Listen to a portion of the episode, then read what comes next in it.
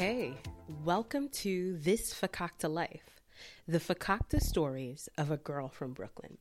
Now, Fakakta means silly or ridiculous in Yiddish, and it describes so many situations that I find myself in. like the first and last holiday party for the company I work for. Now, they picked um, a really nice restaurant. They decorated it really nice. It was super, super lovely. Although it seemed to be in this odd area that just seemed to be a bunch of junk garages.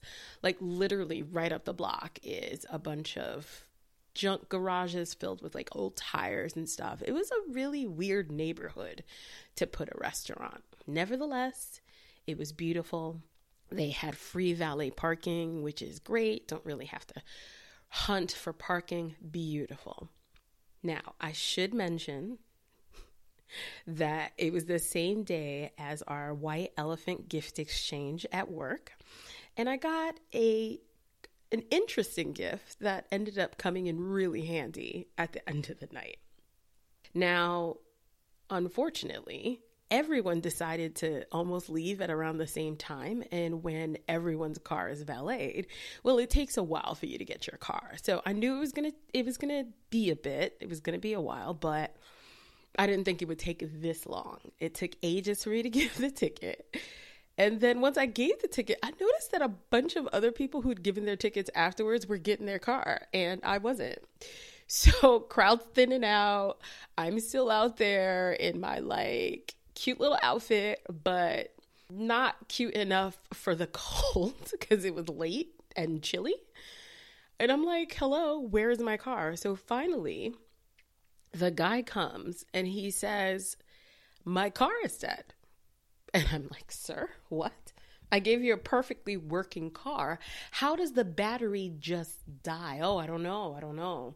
You know, but it's dead. So we can take you to your car for you to like check it out. And I'm like, are you freaking serious right now? So I get to my car and indeed, dead, dead, dead. And they're like, okay, you know, we're gonna go back. We're gonna get some some cables. We'll be right back, and we'll help, like, see if we can jump the car, uh, get it started.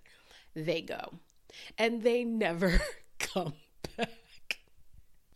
So, to recap, desolate area by a junkyard with a dead car. Thankfully, one, I have AAA and my phone hadn't died because it's not like I could charge it in my car, right? Um, and two, let's get back to that white elephant gift because the white elephant gift, odd combination, but came in so handy, was a blanket, like this blue checkered blanket and a bottle of wine. the two things I needed to keep warm while I waited for AAA to come and jumpstart my car. Now, to be fair, because I knew I was going to drive home, I didn't actually dig into the wine, but the blanket, oh boy, let me tell you, that came in handy. Thank goodness for it. Mind you, again, those guys never came back, the bastards. Okay, so finally, AAA comes, they restart my car, and I drive by the venue, and lo and behold, it is locked up tight. There is no one there. They were never going back to get cables for me. They literally just abandoned me in this desolate area for me to fend for myself. Like, honestly, the worst.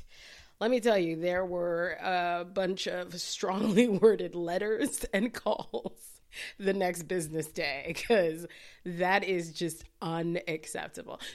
Total fakakta story, right? Ugh. So, if you have your own fakakta stories, feel free to share them with us at this life at gmail.com. We can read them aloud, or maybe you come on and tell us your fakakta story.